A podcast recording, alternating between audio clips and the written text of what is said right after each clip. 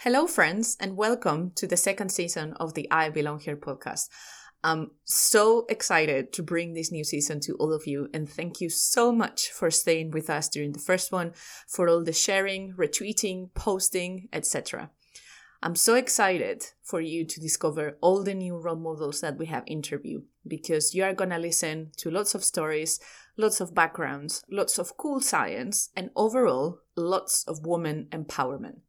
So now, sit back, relax, and have fun listening to all the episodes.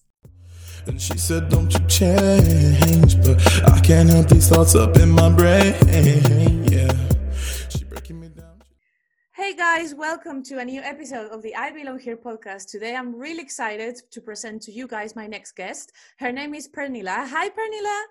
Hi, nice to meet you. Yay! And everybody out there, yeah. Hmm? Exactly. Yeah, I'm so excited to have you here, and we are gonna discuss some really great topics. Um, this second season of the podcast, we have had a lot of. Uh, we are gonna have a lot of motherhood discussions as well. So this is gonna be really interesting for many type of uh, for many different audiences. Um, so before. Um, Pernilla talked to us about her amazing research and her trajectory to science. I want to tell you guys a bit more about her. Um, so Pernilla is a professor of biology and biological engineering at Chalmers University of Technology in Sweden. Her research is about proteins, in particular, how they function correctly and when things go wrong. She spent 12 years in academia in the USA before she returned to Sweden in 2008. She's now a member of the Swedish Academy and the Nobel Prize Committee for Chemistry. She has also started a platform called Genie in 2019, which is a gender initiative. This is quite important because when she started her career, she was often the only woman and had no clue about gender inequality. She is also a mom of two beautiful daughters. Now, I have like a billion questions to ask you because this is so amazing to me. And I'm pretty sure we're going to have a great discussion about all these topics. So, first of all, um, can you tell us a bit more about your research? What is it that wh- what happens with proteins? Why why they go wrong?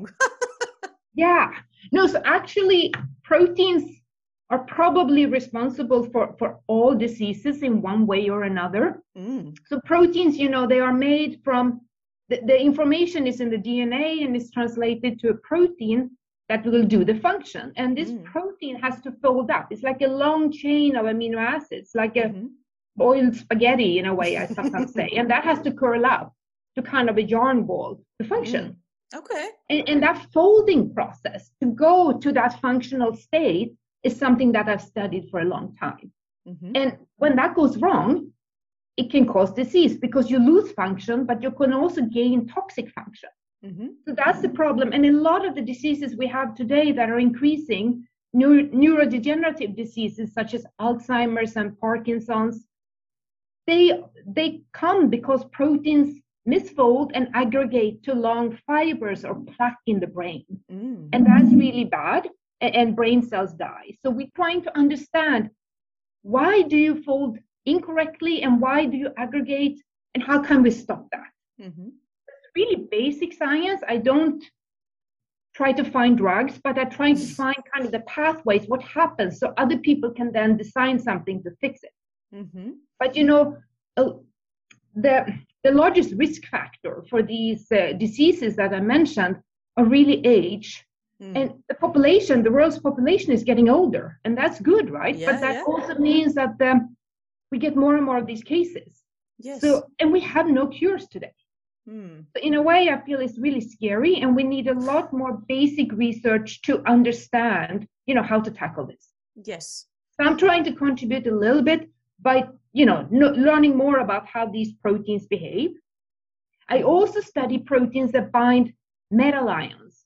So a lot of the proteins we have in our body need kind of, you know, uh, nutrients like like iron and copper and zinc and you know these small metal ions that are very important in, in small amounts, but can be really toxic if they do what they want. So they always have to be stuck with a protein. Mm-hmm. Otherwise, it can be dangerous. So we try to figure out how in a body we can move around the metals to the right places without like losing them or, or starting toxic things. So, so that's kind of the other part of my research. And that brings us over to cancer. Mm. Because cancer requires a lot of metal ions. And we're trying to figure out what proteins are involved then and how can we then maybe stop those proteins or maybe use them to detect, you know, say when a cancer is more aggressive than another cancer. Mm-hmm. So it, it actually over the years, my, my research has gone from being very much basic science, deriving general principles, to now more understanding diseases more directly. Mm. Wow. I'm trained so I, I know biophysical methods, uh, test tube experiments, but we kind of coming more and more into like cell cell type of experiments or microscopy of living cells, not organisms, but but you know at least some kind of living systems when you have cells, so you can yeah go from the small to the big. Wow. Well, that sounds fascinating, and um, it's it's great because even if you even if you mentioned that it was basic science, I think that's really relevant for complex diseases such as Alzheimer or cancer, right? Because yeah you know if you think about cancer it's not only the type of cancers it's also the type of cells that are in a cancer the yeah. tumor microenvironment the angiogenesis the genetic conditions of the patient the mutations there's so many things that you do require a certain level of basic science and, and like you said proteins are everything right so it's yeah. very relatable to a lot of things that are important and that are in need of that basic science you're right. And it's so compl- complex. And in a way, we need to study one thing at a time to yeah. kind of understand and then put together. But, but it's also important to dig deep, right? Because if you just look at kind of the big picture, I mean, you, you can maybe cure some symptoms, right? But you don't really get to the source of the problem. Exactly. Exactly. Wow. That's, that's so cool. And, um, it's, do you think you can also use um, I know you were not looking for for any type of uh, drugs or treatments, but do you think your systems could be used as some sort of drug target, like something that yeah. People? That's that what I do... hope. That it, it, it not necessarily finding the drug molecule, but finding yeah. the target. The target. That this yeah. protein is very. For example, we found one protein that's very important. It seems like for metastasis Mm. So, I mean, if you know that, you can maybe go in and stop that protein, and then you might kind of limit the progression of cancer. So, yes, so it comes. I see in in the long term perspective, it's to help people really and to find exactly. new ways to approach exactly. these diseases. Yes, well, I ask you that because I have a lot of wonderful uh, medchem colleagues that they synthesize drugs that they mm. will mm. that they will follow some certain protein protein interactions perhaps and they develop the drugs according to that target and obviously they do all the organic chemistry and everything that is necessary which i'm not aware of because i'm a biologist but that's what they do right they study a specific protein protein interaction or a specific target and then yeah. that's that's how they design the drug in essence so and i really yeah. think in the future or, or now and ahead you know scientists we need to work more and more together mm-hmm. and, and, you know over discipline borders because we need to combine our expertise to like come the whole way exactly exactly science is about helping each other as scientists but in terms in long term helping people right that they will benefit yeah. from our science so is everything kind of like a circle that everything is combined if that makes sense. No no. I mean it makes perfect sense. And i think many people think that you know being a scientist is really like you sit in your office and you're all alone and you figure out something. But it's all about interactions with people. It's such a social job right? Exactly. Because if we don't talk to each other nothing will happen. No no. I'm barely in my office to be honest. No no you, you are out speaking to people or trying to connect to people or guiding your students or, or you know so it's going exactly. to conferences talking about your research trying to get it out yeah exactly yeah yeah totally agree with that so okay i understand your science i understand mm-hmm. the the future of your science and i think it's top notch i'm really really interested about this but i want to know as well like how did you come to this what's mm-hmm. what's about proteins that moves you because I also said on your brief description at the beginning of the episode that you spent quite a lot of years in the United States and now you are back in Europe. So yeah. I'm just wondering like what what has happened there? Was always proteins moving you around or uh, would you imagine yourself doing something completely different when you started your career? Just tell us a bit more about this journey of yours that is absolutely yeah. amazing.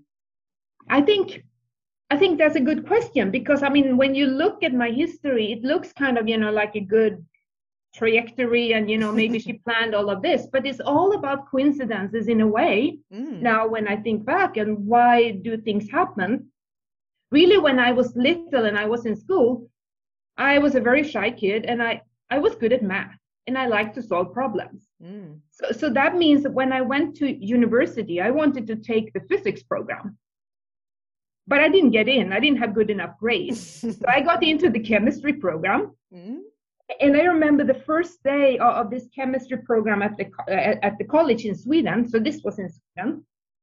We went out to see how an engineer. So this was chemical engineering, how an engineer would work in a factory, and we saw these people with helmets and they were screwing on things. And oh my God, I thought I don't want to do that. and I was like, oh my God. But then, uh, of course, I stayed in the program. But then I geared my, my studies to more fundamental chem, chemistry versus like more engineering yeah. because eventually during the years you could select more courses on your own. And then it was the last year of college. So this was a four-year program. So in Sweden you have programs. Mm-hmm. The last year I spent as an exchange student in England. I was at Imperial College for a year. Oh, that's where I was put in a lab to do research. Mm. And I had no clue, right, about doing research and but I was just put in there and I should purify a protein. Mm-hmm. And I really loved it. I liked, I mean, being in a lab, discovering things that other, that nobody else know. I was the first one to kind of figure something out. Amazing. I really enjoyed that, and you know, working in a lab, and so what? So that's when I understood you can do a PhD after your undergraduate degree. Mm-hmm. So then I went back to Sweden, and I wanted to do a PhD. I didn't really know what I wanted what topic. Yeah. But, but I had a really great teacher in physical chemistry when I was an undergrad. And he was this very inspiring person. So I went to him and asked if I could do a PhD in his lab. And I did. And there I got to work on not proteins, I worked on DNA and DNA analogs. We mm. thought this was the future of genetic drugs, and it was oh, all exciting, and we should go in and cure all the diseases on the DNA level. It turns out these molecules have a hard time get into a cell. So oh. from a fundamental point of view, it was very interesting, but it, it hasn't yet become a drug. Yeah. But I learned a lot of spectroscopy and I was doing kind of biophysical chemistry. Mm-hmm. But when I finished my PhD, uh, then you kind of see that you know after a PhD you can go away and do research as a postdoc somewhere, and you can yeah. get a fellowship and you can go abroad somewhere. Mm-hmm. And, and I think I always been kind of like to travel or, or go go new places. Mm-hmm. So I got I got a fellowship to go abroad, and and I wanted to go to America, someplace you know, cool or fun or, or different from Sweden. Yeah.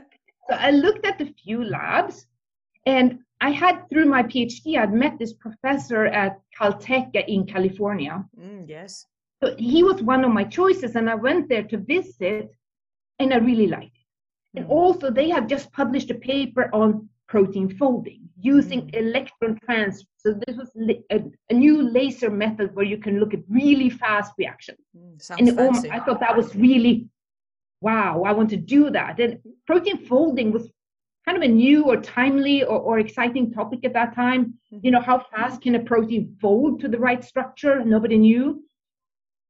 So I got into this lab uh, doing a postdoc and I was there for two years, and that's when I started to work on proteins really, and kind of understand more about the folding process.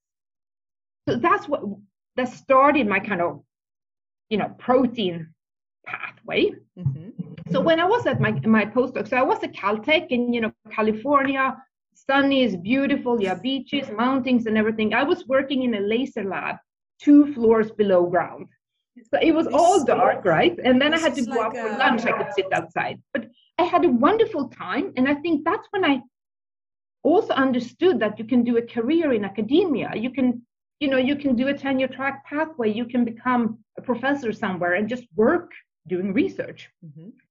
Because I had, I mean, fellow postdocs in the lab or students, so you you I just understood much more when I was there in, in America. Mm-hmm.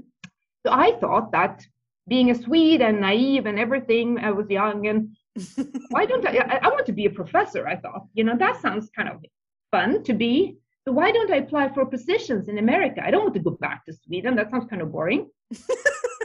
so I applied for faculty positions in America. And the funny part is that I saw this ad from Stanford, mm. assistant professors, and I thought, Stanford, that's a good place. Mm. I should go there. now I know better. I mean, it's very hard to get into Stanford. It's, I mean, these schools and they're normal schools and, you know, they're all kinds of schools. But mm. I thought, let's apply to a few more places, you know, yeah. just to back up. Yeah. In the end, I got a position at Tulane University in New Orleans. Mm. And that was the only position my husband said that, you know, don't apply to New Orleans. I've been there and I think that's just party city, you know, we, it's hot and humid, you know, I apply to other places. Yeah. It was like a cute ad. I kind of liked something about it. So, and that's where we ended up.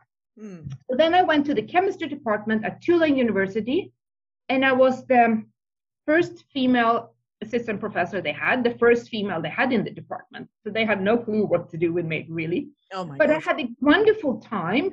I mean, I was driven, right? And I got grants and I had students, things were going well. I so they supported me a lot. Hmm. So I was at Tulane for five years, and I think within three years I got tenure. Okay. It, I didn't really know, I mean, if I was good or not. I was just trying to get grants, trying to publish, trying to do all those things. I had, I mean, I was given a lab and it, and it was full of old stuff. So I had to first clean it out and then I had to fill it with things and, and recruit students. And I didn't know what it was to be an independent scientist, but mm-hmm. you know, you learn as you go. And I, yes. I think I just enjoyed it. Mm-hmm. Uh, and maybe I was, I had some talent because I survived. after five years at Tulane and one daughter at that time, and we'll talk about kids later. Yes. Uh, but then I moved to Houston, Texas, to Rice okay. University. Mm-hmm. And really, that move was not, it turned out to be really good, but it was because I organized an alumni party from my, from, for alumni from my university in Sweden that are in America. They have like an organization, and every year you meet so me and my husband, we organized this at my at our house. So we got all these kind of uh, former um, students to the house, and you know, living in America for them, they're all like prominent people at different companies and so on, all Swedes. But there was one guy there that was a professor at another university. So that was like the only academic. Mm-hmm. So I talked to him, and he said that you know, Pernilla, to get a higher salary, you should always apply for jobs elsewhere. That's the only way to boost your salary. You should do that. Send me your CV. Hmm. And I thought, okay, maybe that's the way to get a higher salary. uh, so eventually I sent him my CV. And at that time, I didn't know much about Texas. I've seen the, the TV series Dallas on TV. That was like the oh, only yeah, okay. connection. And I thought, I cannot live in Texas. What is Texas? More than cowboys. But I, but anyway, I did it, and, and, he apparently sent the CV around, and then the biochemistry department contacted me and said, "We're interested. Can you come visit?" So I went to Houston and I visited Rice University, and it was a wonderful place. You know, better than Tulane in terms of the school reputation. Mm-hmm. So I was thinking I will get better students here. Mm. And the fact is that my husband, who worked for an energy company in New Orleans, they had the headquarters in Houston. Mm. for him, it would be great to transfer. Yeah. So then we just decided, let's move to Houston. Mm. So then we, I, I was there, uh, we were there, and I worked. At, I became an associate professor then at Rice, and I was there for five years. We had another daughter, mm-hmm. and then come the time when I had two kids. One was starting school, Mm-hmm. And I, it was kind of, it felt like now was the first time I thought about like big picture of future long term. Because if we stay, my kids will be Americans and we will go through the American school system with them. Yeah, yeah. And it's like, I don't know anything about that. And how do I kind of give my sweet, my kids this kind of Swedish way of things? I mean, I felt they put a lot of pressure on me, like cooking food, Swedish food for them, and all those things. Yeah. And also, you know, we went home. To, so my husband is also Swedish, so we met in college, and then you know we traveled around.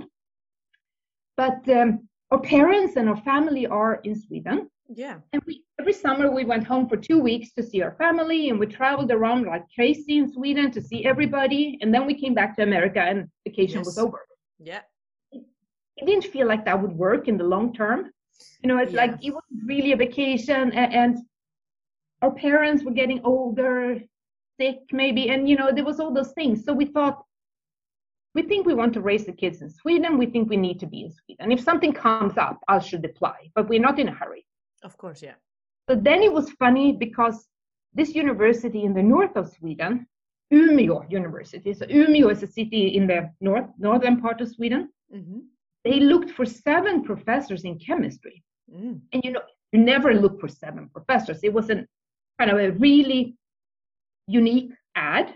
Yeah. And I just thought that, you know, I need to apply. It's a way to show myself on the Swedish market in a way. Yeah. And so I applied, uh, but it's a small city in the north. You know, I didn't think that that would be the place. Naively, I thought from the beginning we should be in a big city. Kids should go to international school, and you know, we need like you know, th- that type of setting. But then I then they called me and said, you know, you you stick out, you get the job. You know, you maybe you want to come and visit, but you get the job. And mm. I thought, oh my god. Uh, so I went there to.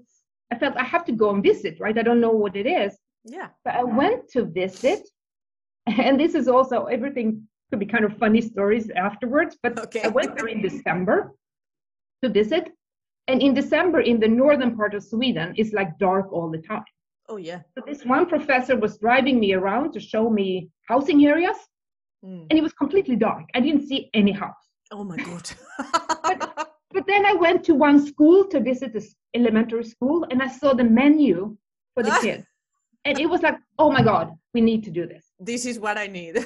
yeah. So then my husband also got a job there and we decided to take it. So we moved there. The kids were three and seven when we moved. So they were young enough to, to not really, you know, have yeah. a say in this, yeah. right? And, and it was not actually such a big deal for them. Mm-hmm. So then we were there in Umeå, and that was now 13 years ago. Oh, yeah. So I thought maybe that's where we end up. Mm. But then now, since six years back, I've returned to Chalmers, my the university where I got my undergraduate and PhD degree. Mm-hmm. And it was really after seven years in Umeå.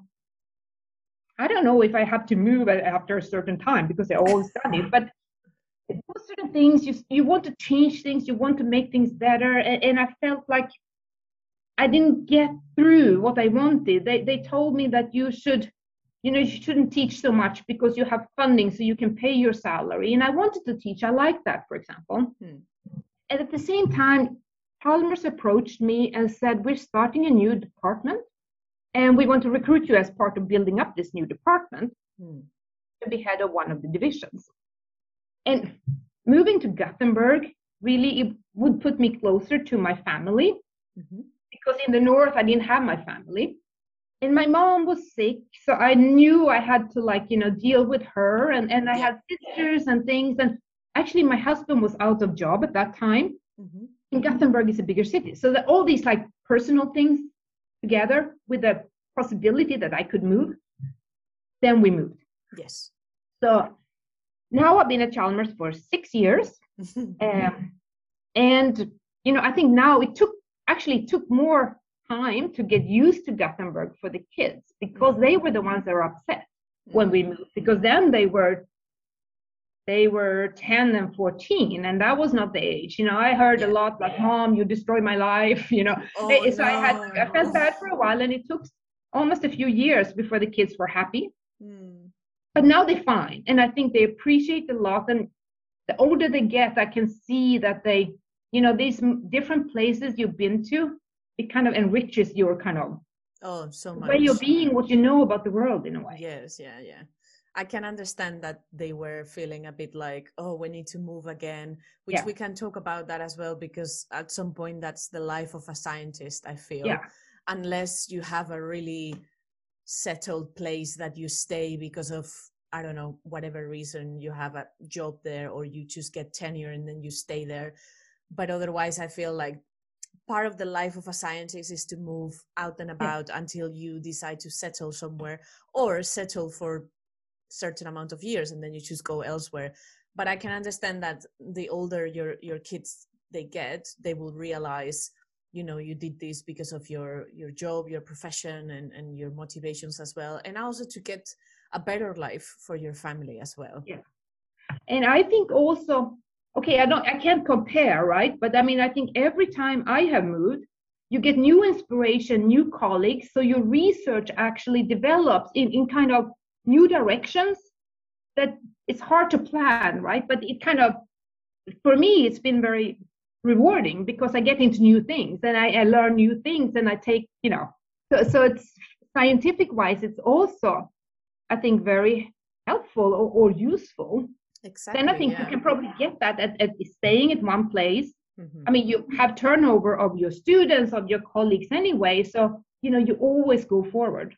Exactly. Yes well your your journey and your trajectory is amazing. Like i'm fascinated by it. It's just wow. It's an amazing example of of you know like a successful career in science and and an example as well of just going where your gut tells you as well and just looking for the opportunities that are going to be good for you and for your family but also looking after the opportunities that you deserve right? You were always yeah. looking for that step up, which is natural, but not a lot of people do that because they think they deserve it, if that makes sense.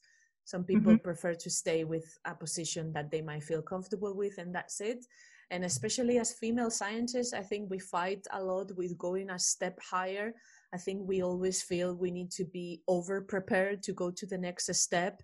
Um, this happens to me i want to be a, a, professor at some point in my career and i this is my second postdoc and i keep thinking that i need way more postdocs to yeah. go to the professor you know i still i'm scared of trying it because i feel that i don't have the level i need to go more which is is fine to get to be prepared right and to get yeah. the skills and the yeah. papers and whatever you need for your next job but i just like i think you obviously you summarized in like maybe five minutes a really long trajectory in your life so mm. obviously it was not that easy as to say it to us right now but it's just an amazing example you know of what you did for your career and and for fighting for your beliefs and i i i'm completely and i think that's, that's that. no and i think helpful to me when i was in america was maybe really i had this kind of thought that if i fail I can always go back to Sweden. Yeah. So it was almost like I was doing these things in America and trying out for things that, that they, I had kind of a backup. Mm-hmm. Okay, now I'm back in Sweden. And, and, I mean, but sometimes I also, deep inside, I always, I mean, I have a lot of anxiety and I worry that somehow, you know, this is a like this bubble that will burst one time and people will realize I'm not as good as I look like, you know. Oh yeah, that, I that think sounds we familiar. All kind of, I mean, we worry about that so much, right? And we should be good enough and we should be better, and and it is really hard. But still, I think we need to take chances and try because we can always, you know, go back if it's not yes, working yes. out or we don't like it.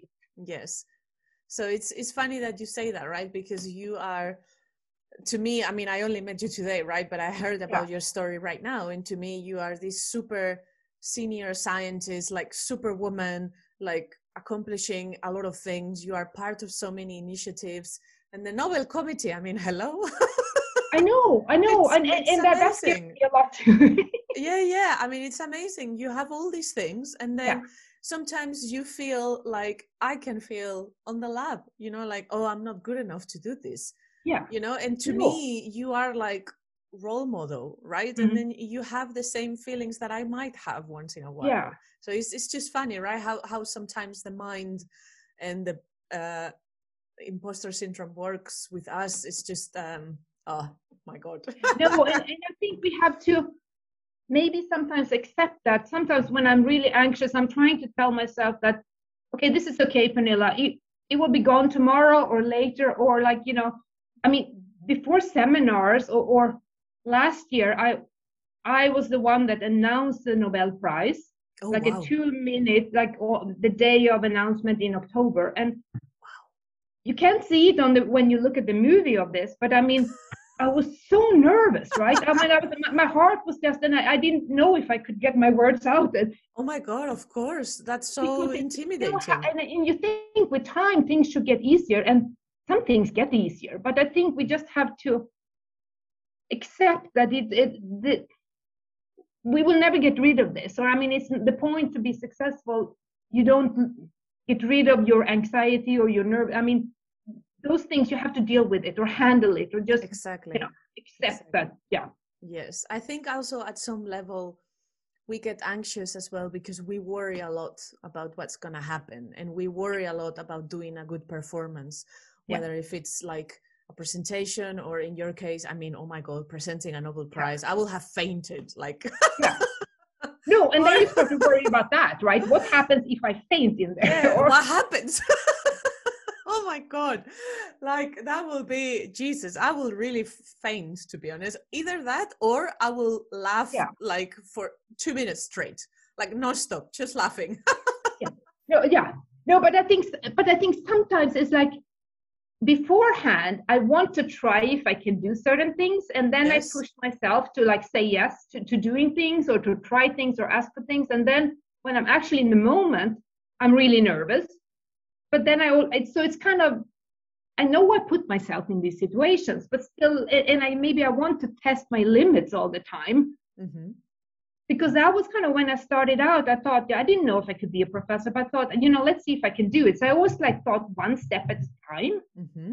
So you, now you're in a postdoc, right? So then you should be an assistant professor. Then you can think, can I get tenure? And then yes. can I be full professor? Then can I, you know, become this and so so one doesn't think about the whole thing right away. Exactly. Yeah, yeah.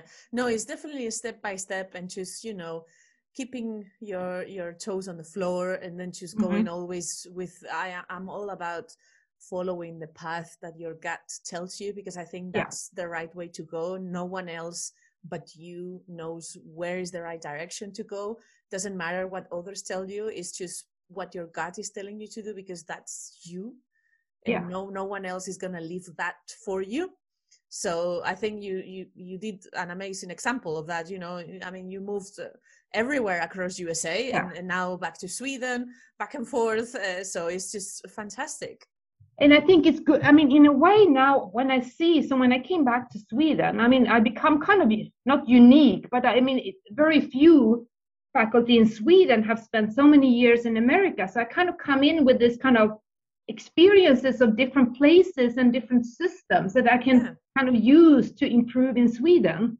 Exactly, yeah. So I hope that that's kind of, you know, that's meaningful or helpful in a way.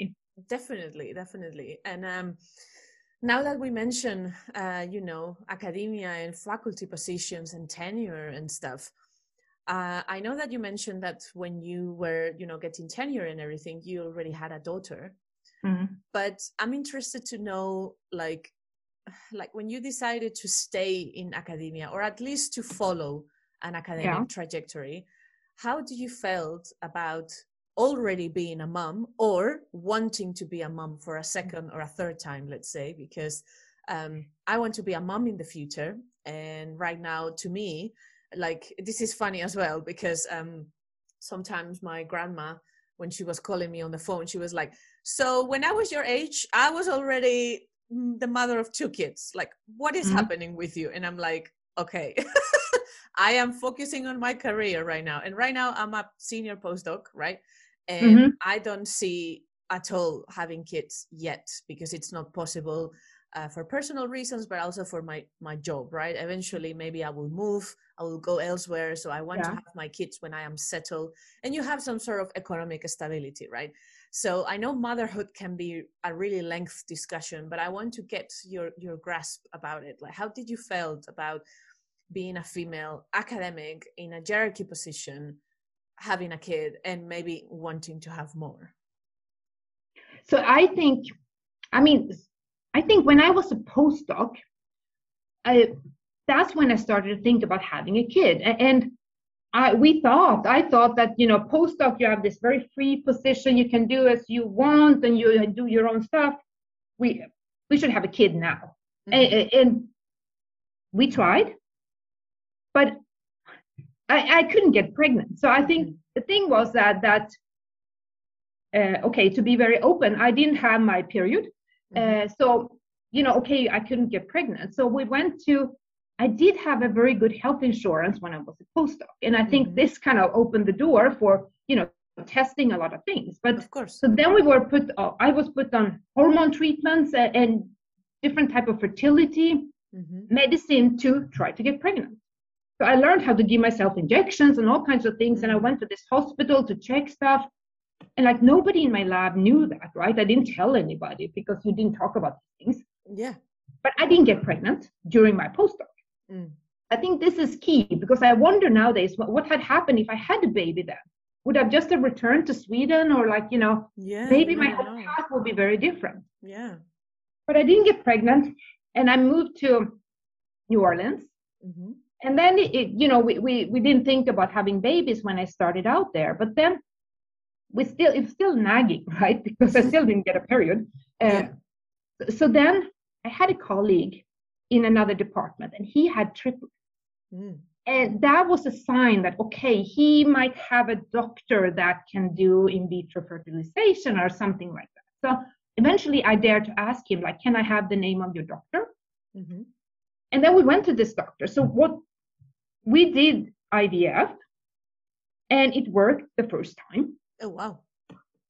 Which was amazing. I mean, I, in a way, I didn't think it would work. I had bought books about adoption and things, and because I thought, you know, I cannot have a baby, we'll just try yeah. this so we can kind of go to whatever next step that could be. Mm-hmm. But I got pregnant, and I was so nervous during that pregnancy, like that I would have a miscarriage, because I felt like it, it's artificial in some kind of way. That how will it manage the whole way? Yeah. But then I everything went fine. I had my baby, and actually I had submitted my tenure package before I had the baby. Oh my eh, god! so I and I don't think I worried much about my tenure package or what would happen because I was more into this pregnancy, right? Well, yeah, you had to give birth, right? yeah. So, so and it was funny or funny it was really interesting because in my department as i said there was only male faculty i came in as the only woman so they even organized a baby shower for me with all this male faculty. I mean, I they, they had never done that before. They didn't know, but I mean, they didn't know how to handle a yeah. colleague that was pregnant. Mm. I also used it to my advantage because I told them that, you know, now I'm pregnant. I need to have a parking spot just outside the, the building. so I got the handicap parking spot outside the building. Amazing. Which was great. I thought it, because it was very difficult to park there. So I actually I wanted to, you know, I argued I need to get out if I need to go somewhere quickly. Yeah. Anyway, I had my my baby, uh, and that's kind of then I was already I had a research group, right? I had students. I also had a technician mm. that that took care of my when I when I had the baby, right? That could take care of the daily routines in the in the lab. Mm because of course at that time this was 99 uh, no 2001 i had my first child mm-hmm. and i was 33 mm-hmm. so i mean i was a little bit older but not considered old with american means yeah uh, but but the fact was that i mean there was no maternity leave so mm. what i did was that i took sabbatical mm. i could do that and that means i didn't have to teach and I didn't need to go to faculty meetings, I guess, yeah. or do committee work. So I spent maybe a month or two at home with the baby. I tried to kind of keep the work going in the lab, right? And I had this technician that would talk to me and talk to the people in the lab, and I, some of the people would come to my house and we would chit chat about things, and I was like nursing or I was going in between. Mm-hmm. And I was trying to write grants or do all kinds of things that I thought I had to do. Mm. And then I started to work with a nanny that would come, you know, and take care of the baby two afternoons per week, three afternoons, you know, every day a little bit. And, you know, you, I scaled up as much as I wanted. Mm-hmm. And so that worked. Uh, so, in a way, I combined trying to continue the research and the group, which I mean, you can't stop that when you run a group. Mm, yeah.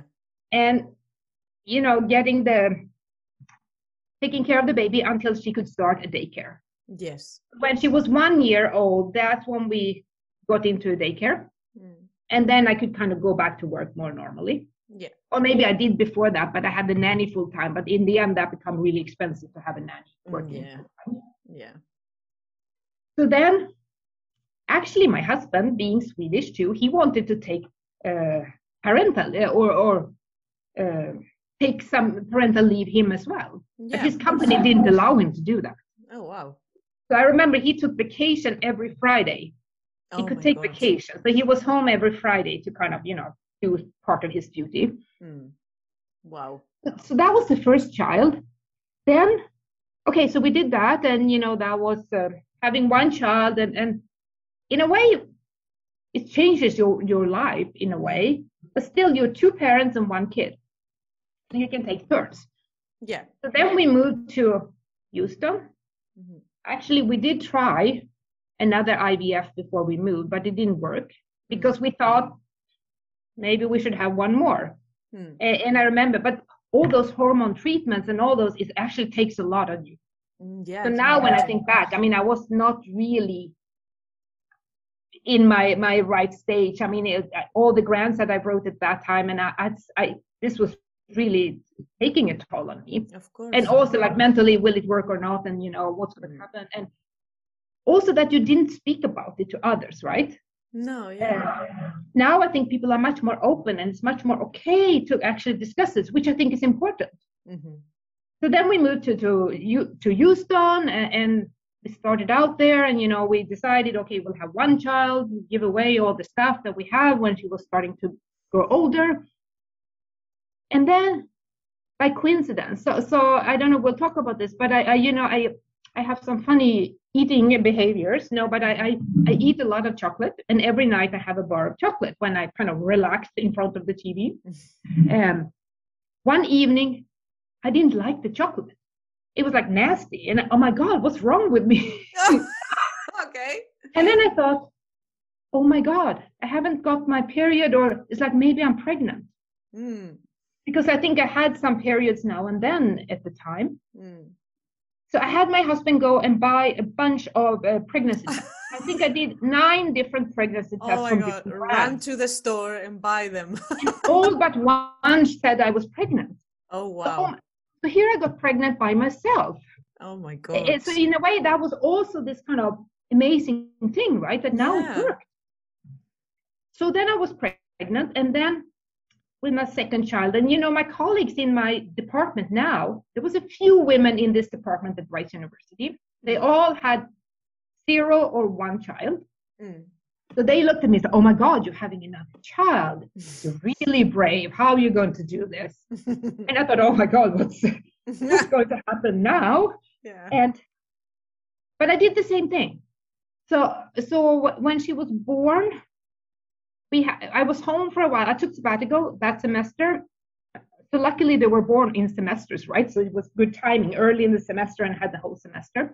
And then um, I had a nanny come and work uh, for a period of time. So maybe three, four months I was mo- mostly gone and not in the lab. Yeah. Um, but it kind of worked out, I think and I mean, I felt because I could go to some baby classes with the with the baby, like you know, a few days a week. I did something like that because mm-hmm. you should go and, and do some singing or gymnastics or whatever, and then you could work in between. And the only thing I remember is that I always felt like when the baby is sleeping, I should work. I that was always to like you know, please fall asleep now so I can kind of check on the computer and do something. Oh my god. So I, I don't know, but in, in a way for me, it felt okay because I know my research was moving, right? Slower, but still moving. And I had, I was responsible for students in the lab. I needed to keep that going. But also you could because you had all this flexibility. Mm, so. I, I, think it worked out really well. Mm-hmm. And then, then of course, in America, you put them in daycare and you can put them in daycare from well you can put them as babies but you just pay more but i didn't want i wanted them to be a little bit older so that's that's why i had nannies until they were say one year old yeah i know my second child she she had to start a little bit later because she couldn't walk at one year old and they wanted them to walk on their own in that daycare. So she was mm. like dragging herself along, and it's like, okay, we'll wait a few more months. No. wow. So, so that was kind of the story. How and then I was already into this tenure track path, right? I was already in immersed in America, so I think it was a lot of things that made it more natural to kind of go on with what you were doing. I think it would be yes. different if you have kids before you make your choices. Yes, definitely. Still, in another way, it might be easier because if you have your kids before you actually start your own independent career. Yes. It's much easier to take a real break because you don't have obligations to others. Yes. But and today, I mean, you stop the clock, right? If you have a year of maternity leave, nobody should care about that when they look at your CV for, for whatever merits they, they are valuing. Well, that's the that's what I was going to ask you, right? Because obviously, when you are pregnant, you can perhaps go to the lab in and out. I mean, yeah. you you need to be careful because of the chemicals, but you can maybe go in and out, and then you can write. You can do because you are still you, right? But when yeah. you give birth, you have someone else to take care about. Yeah. And I just don't know if do you feel that there is pressure on women that they have been mothers in science because obviously you need to take time off you cannot take care of your lab. It's true that maybe when the ba- when you are nursing the baby or when the baby is still a baby you can write you can ask for more funding you can hire more people but it's not the same obviously. And it's, it's it, no. um, like i have taken care of my nephews when they were babies and it's exhausting. I know i think it is and i think it's exhausting I, I, think you know if it makes you feel good, you can try do those things in between, or, or but but you shouldn't really be. It cannot be counted as normal time because no. having a baby, having gone through giving birth, and you know everything that comes with a new baby, and you don't know how the new baby will behave. I mean, they get yeah. col- colic and screams for for weeks, and and I mean they don't sleep, and, and it's all kinds of issues that you need to deal with. So I think it's we need to give women time off for this, right? And it needs to be fully accepted. And I think we need, I think we should also give, I mean, if you are advice, if you are the leader of a lab, you should get extra help in the lab while you're gone so you don't have to worry. Exactly. Because that's end... something that I'm thinking about now to try to introduce, like, you know, that you actually get another person with somebody pays for another person kind of trying to, exactly. to deal with your lab so you can feel more you can do the crucial things maybe or you know listen and talk and say something and have an opinion but you don't need to do the actual work. Exactly because like even like obviously you need to take care of the baby but you also need to take care of your postpartum. So yeah. it's it's just it's it's also taking care of yourself and your health is is tough. Yeah and, and and that can depend so much and you can never predict that right? Exactly yeah so do you after feel... I gave birth? So I had C sections, mm. and I lost a lot of blood. So I mean, mm. my blood levels or iron levels, I was so dizzy for weeks. You know, it, oh it took a long time, and it was and also a C-section, you can't really walk so well. I mean, that's like a surgery, and you can all have all types of complications. Of course, yeah. But do you feel um, women are supportive enough with motherhood in in academia? Because obviously you have you can have many different cases. You can have different universities that they will support you yeah. more or less that they will accept it more or less. But do you feel now with your experience um, universities are coming a long way to support motherhood and also to support you as a scientist after you come back to work? we, we are i would say that we can do more. I think it's getting much better. I mean mm-hmm. you know if you think American, there was no maternity leave at all, or like two mm. weeks with unpaid when I was having my kids, you know, it's starting to be different at many universities now. Yeah. So you have at least a paid leave, but and you have many places that you kind of can count away the time when you were home with the baby. Yes. Still, I don't think that's enough. I think you can you should count away more time probably yeah. than you're actually home and you should get extra support. And this should be for your lab. So I think there should be funds like that. You actually you don't have to use your own grants, but you help set up depending on where you are. If it's a person from another lab that comes in and help out, or you hire somebody, or another faculty steps in and supervises a little bit. You know, every case might be different, but we should have ways of doing this. Exactly. And, and so that's one thing. And I, I think we're not there yet, but I do think that this becomes more and more important. And I see when when there are evaluation grant grant proposals and, and different applications, it's very it's it's becoming really firm that you should not. I mean, you you have to count away that time, so you have to disclose it. But the, then I also think it's important, say, when you go for postdocs, um, that you give extra money. So that's another thing when you already have a kid, right, or two or so, and you want to go for a postdoc. I mean, that poses a new problem if you have a family to take with you when you go for a postdoc. Yeah. And many times that's a problem for women because men go for a postdoc and they bring a wife and kids and they stay at home and that's it. Mm-hmm. So I think there should be extra funding so women can bring their family and the guy can be at home with the kids. Mm-hmm. Yes. And I've some places, Finland is doing this, Denmark is doing this, that they mm. add on money to a postdoc fellowship exactly. to bring the family. Yes, I think we um, obviously I'm I'm talking from from things that I hear and talking to colleagues. I think we are coming a long way as well um, because I also think it's not only the the mom right but no. we also need to support the dad because paternity leave is significantly less than than maternity one. So i think we yeah. there's going in terms of we talk about motherhood but it's also the the dad if if there is one right? So obviously you can be yeah. a single mom if if that's your choice or if that's your circumstances. Um so i i agree with you. I think we are coming a long way but obviously um i also wanted to ask you something about this because this is something that i think sometimes to myself right? Because right now it's it's me i am a scientist and it's me and you know i go home i do my thing and then i go back to work and i do my thing. You might mm-hmm. have a partner or not that doesn't really matter.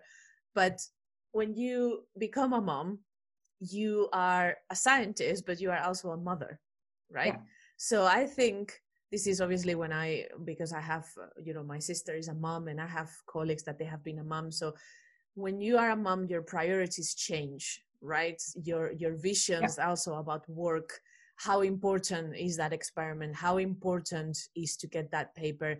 And it's not that you are less of a scientist or you are a different scientist but your perspective yeah. changes about a lot of things. So especially when you had your first baby i am interested to know your opinion about were you worried when you were having the baby just right after the hospital? Were you worried that you will be a different scientist or your career was going to progress less or would you like you just had to adapt to a different rhythm in your mm-hmm. career if that makes sense you're right i mean i think i was worried that not that i would be less good but that i would have less time right yeah. and therefore i wouldn't be as productive mm-hmm. and but i think what happens when you had have a child at least i felt like i become much more efficient in a way. Mm. You know, I felt limited many times that I have to stop now, you know, a baby crying or, or a baby that needs to, a kid that needs to be picked up, you know, you have no choice. You have to leave. Yeah. So, so it was so nice sometimes to take turn with my husband that I could stay as late as I want, right? And kind of finish my whatever I was working on at the moment. So I didn't have to run home to a certain time. Mm-hmm. But I do think it also made me more clearly see what's important and how much time to put into something you know when is a paper ready to be submitted or not you know yeah. good enough or or well enough or, or instead of doing all these extra things that might not be necessary. Exactly. But i think part of this kind of is you because i felt this and more so when i had two kids i would say that i started to feel this torn that i I want to spend time with the kids. I'm their mom. I, I want to be, I mean, I want to be with them when they grow up and develop. Yeah. But I also want to work a lot, you know, because I want to be a good scientist. And, and my peers, they are there on the evenings, on the weekends, you know, they, they're in their offices all the time. And so I felt this really torn. I wasn't, I wasn't doing well to any side in a way. And I felt guilty. Hmm. And a lot of faculty, a lot of people I would say that have uh, good jobs in America, they would just buy a nanny. Mm. A lot of American kids can only speak Spanish because they have a Spanish nanny and yeah. the parents. And I didn't want that. Or I mean, I wanted to be with them too. So th- I think part of that was within the reason uh, argumentation to go back to Sweden, mm-hmm. where kind of your social life or, or, private life is more appreciated or accepted. Mm-hmm. I mean, I know my when I was up for when I was at Rice University, and and I after a number of years, I wanted to be promoted to full professor, mm-hmm. and my dean, who was a senior woman, she said, no, you cannot be promoted to full professor because you have kids. Oh. And she had selected career over kids, right? So she didn't have any kids. Mm. And, you know, she looked at me and said, you know, you can't have both because I didn't have both. Mm. And I realized that there's something that, you know, this is changing now because this was many years ago. Mm. But it kind of just shows that you, it's kind of, you have to select in a way. And, and I always wanted to show that it must be possible to have both, right? and to yeah. be a good scientist i mean good in whatever that means and, and be a good mom and, and, show that we can do this otherwise you know academia is not a, a terrible place in, indeed yeah. And it's to be honest it's really encouraging to hear you speaking because i can see that you you definitely have both. You are definitely succeeding in what you do and i'm, I'm pretty sure you're an amazing mom. And it's just like an amazing example right? And this is why i wanted to have you here as well and talk yeah. to you because it's so and i want to turn it yeah and i want to turn it around too because i also think that academia is really good for being a mom because of all the flexibility. I mean i've, I've i think i've used that a lot to my you know benefit sometimes. I mean i for a period of time i would walk my kids to school and i would start after that. I didn't have meetings earlier because i wanted to you know have breakfast with my kids and walk them to school. Mm. you know if they have a dentist appointment if they're sick i could always do it exactly. because i could always like leave and do what i had to do or yeah, bring them into faculty meetings if i had to when they were smaller. You know i I've had babies crawling on the floor, and then ah. okay, I can focus on the faculty meeting. Maybe the other faculty focused on the baby. I don't know, but well, but it is true. Academia is more flexible for those yeah. stuff because you can leave, you can come in and out, yeah, and then you can even have the baby in the office if you have yeah. to. So yeah, in that sense, I do recognize that it's a good place to uh, to have your no, kid.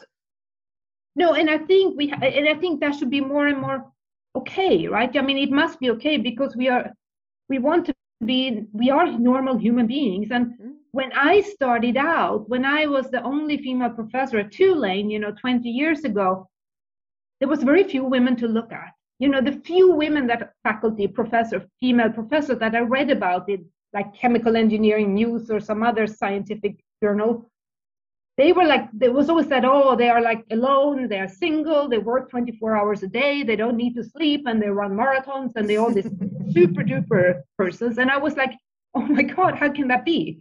It was very hard to you know how who to identify with and like how to and i think we really need normal people as role models. And i think science needs normal people. I mean we need a lot of different inputs to do the science Exactly. Well, that's uh, that's one of the core values of this podcast. I want to show yeah. real people, you know, that with real stories, real backgrounds, and just showing that scientist is not only one look or no. one word or just one definition you know is many of them we are all connected by our love for science i think yeah. but we are all different we have been through many different journeys and backgrounds and countries and everything so yeah this is one of the things that i want to demystify as well and especially with testimonies about um, motherhood like yours. Like mm-hmm. a successful female scientist in a highly uh, up position in academia it doesn't mean that she's alone working 24 7 she's not a mom. She doesn't you know relate to someone or have social life or anything. It's mm-hmm. not that whatsoever. As the same way as science is not about middle-aged men with white hair mm-hmm, and a lab mm-hmm. coat and a bow tie. no, no. Exactly. No, so so it's like no, it's really about, and I think that's kind of more and more discussed now. I mean, I, I think it should be because diversity, you know, inclusion, gender equality, and, and kind of inclusion in all kinds of ways, not just women and men. I mean, there's so many other different aspects. We all come to the table with our own unique experience. And that can help. And I mean, in, in the end, science or academia is about solving problems, and the world has a lot of problems to solve. Mm-hmm. And we mm-hmm. just need all to like, you know, use everybody to to figure it out. Exactly. So yeah, I think you are definitely doing your bit into demystify this, and I'm so happy to to use my podcast as a as a vehicle for that, you mm-hmm. know, and just to share your story and, and, just to set up an example of of this uh, for for the audience and and for everyone that like me is thinking about becoming a mom or mm-hmm. someone that is already a mom and just is struggling or something. So i'm so happy that that we got to talk today and that you shared your story because it's fantastic. It's an amazing example. And um you know you were saying about science is diverse and we need more representation and more role models and to demystify these things. Um, if i if i can get all of that and talk about gender inequality right? Mm-hmm. and you had the next generation of female scientists in front of you with all these aspirations all these goals and all this vision about being a scientist and being a female scientist what will be your advice to them to to inspire them to get into science or just to give them some words of wisdom for them? Well i think it's important to do what you think it's what you think is fun. Yeah. you know follow your heart what you really want to do. Don't follow any trends. Mm-hmm. and, and be open to chances. Take chances. You know we should open doors and try. And, and i think really science academia or research needs women yeah. and it's a good time to go in there now. Mm. that's amazing. so, so please do it. We want you. We all want you. Yeah. so well it has been amazing to talk to you Pernilla i have learned a lot from you and I will keep talking to you for like three or four hours. Um, but that will be a yeah, we could talk podcast. forever. yes, that will be a very long podcast. But I'm so happy that uh, you you are here today with us, and then you share your story because it's honestly role model and i hope you realize how amazing you are doing and how proud your kids must be of you and your husband as well because it's honestly goals is just um, amazing you know? Scientist mom doing all these things all these initiatives all these committees and just you know raising your kids being yourself and just doing your science publishing papers have these amazing um, repercussions for your science in the long term. So it's just honestly like heads hats off. Well, thank you thank you very much for saying that. And it, it's you know it feels good to hear too. And i want to say that i think it's very good of you or great to have this podcast right? To try to bring this out to other people because i think that's also so important to communicate and reach out. Thank you. Yeah that's you do a wonderful job. And i'm oh, happy to be you. on this. Yeah. Yeah i'm so happy. Yeah as long as the message gets spread you know and then people get inspired then my job is done. Yeah, yeah. thank you so much. you will be a great professor in the future. Oh thank you. That's that yeah. means so much to me. I'm a, i always mm-hmm. think that i don't know if i will be good enough professor but i, I hope i will. I think you will and you know you can always come to me and i'll, I'll give you advice. Oh yes please. We are besties now right? Yeah, yes, we are. I'm so thankful that you are here Pernilla thank you so much. Thank you thank you she talking, feeling magic, and I always start to panic, cause I know I gotta have it. These eyes, they do me damage, yeah. I swear my girl is baddest, missing outside, I will manage, yeah. The 21, not savage, yeah. I don't she talking, feeling magic.